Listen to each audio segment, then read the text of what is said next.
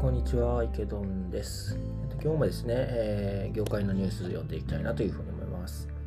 はい、ではまずコインポストの記事ですけれども、えーと米財務省、プーチン大統領への制裁措置を発表という記事ですね。えー米財務省が、えーま、プーチン大統領をほか、えーま、ラブロフ外務大臣などに、まあ、制裁措置を実行することを発表したという記事ですね。で、制裁内容は具体的には、米国内にある、ま、あるいは、米国人が所有または管理している制裁対象の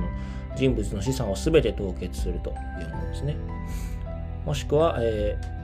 制裁対象の人物が直接的あるいは間接的に50%以上所有している事業体の資産も凍結される。米国人によるまたは米国内での、えー指定された人物の財産に関わる全ての取引は、えー OFAC が発行するライセンスによって許可されるか、その他の免除がない限り禁止されるということですね。はい。まあ個人的な、あのーまあ、大統領、まあ、プーチン大統領ラブロ、ラブロフ外務大臣に対する、まあ、資産凍結っていうことですかね。まあ、制裁対象が、まあ、より厳しくなってきているという言い方ができるかなと思います。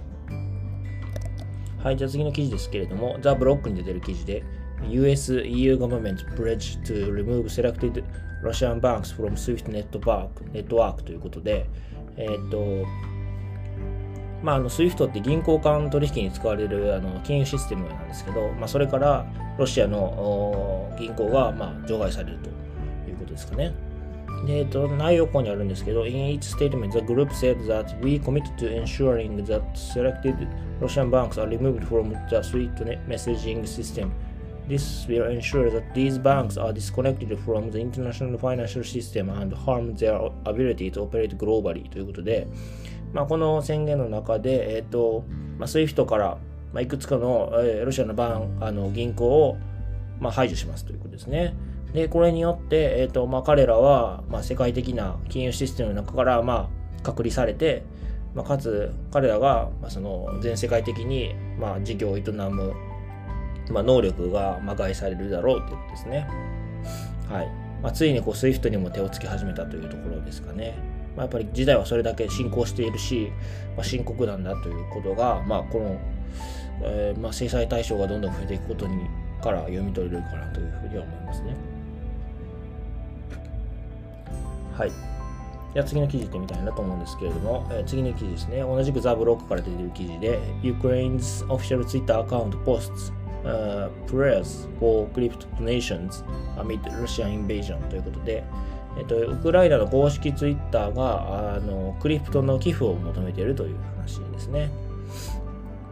まあ、ビットコイン、イーサー、USDT で求めているみたいですね、メインには。土曜日、サタデーって書いてあるので土曜日ですかね。はい。まあ、これもやっぱり、まあ、あの連日申し上げていることではあるんですけれども、まあ、こういったウクライナ戦争という、まあ、ウクライナ侵略という非常にこう不幸で、えー悲惨な出来事の中で、やっぱり、えー仮想通貨への期待値というか、注目っていうのは高まってると思いますね。間違いなくスポットが当たってる状態じゃないかなというふうに思っています。まあ、こういうふうにビットコインだったり、イーサだったり、USDT だったりすると、まあ、確実に、まあ、あの送ると送ることができると思うんですよね。今、例えば現地、ロシアの銀行だとすると、銀 SWIFT から除外されてたりすると多分送れないと思うので、そんな中で彼らに確実に寄付できる方法って何だろうって考えたときに、多分やっぱりクリプトだと思うんですよね。ということで、やっぱりまあそのクリプトのそのネットワークを全世全世界に分散されている、まあ、ディーセントラライズなネットワークなんだっていうところがやっぱり非常にこう生きてくる局面になってきてるかなというふうに思いますね。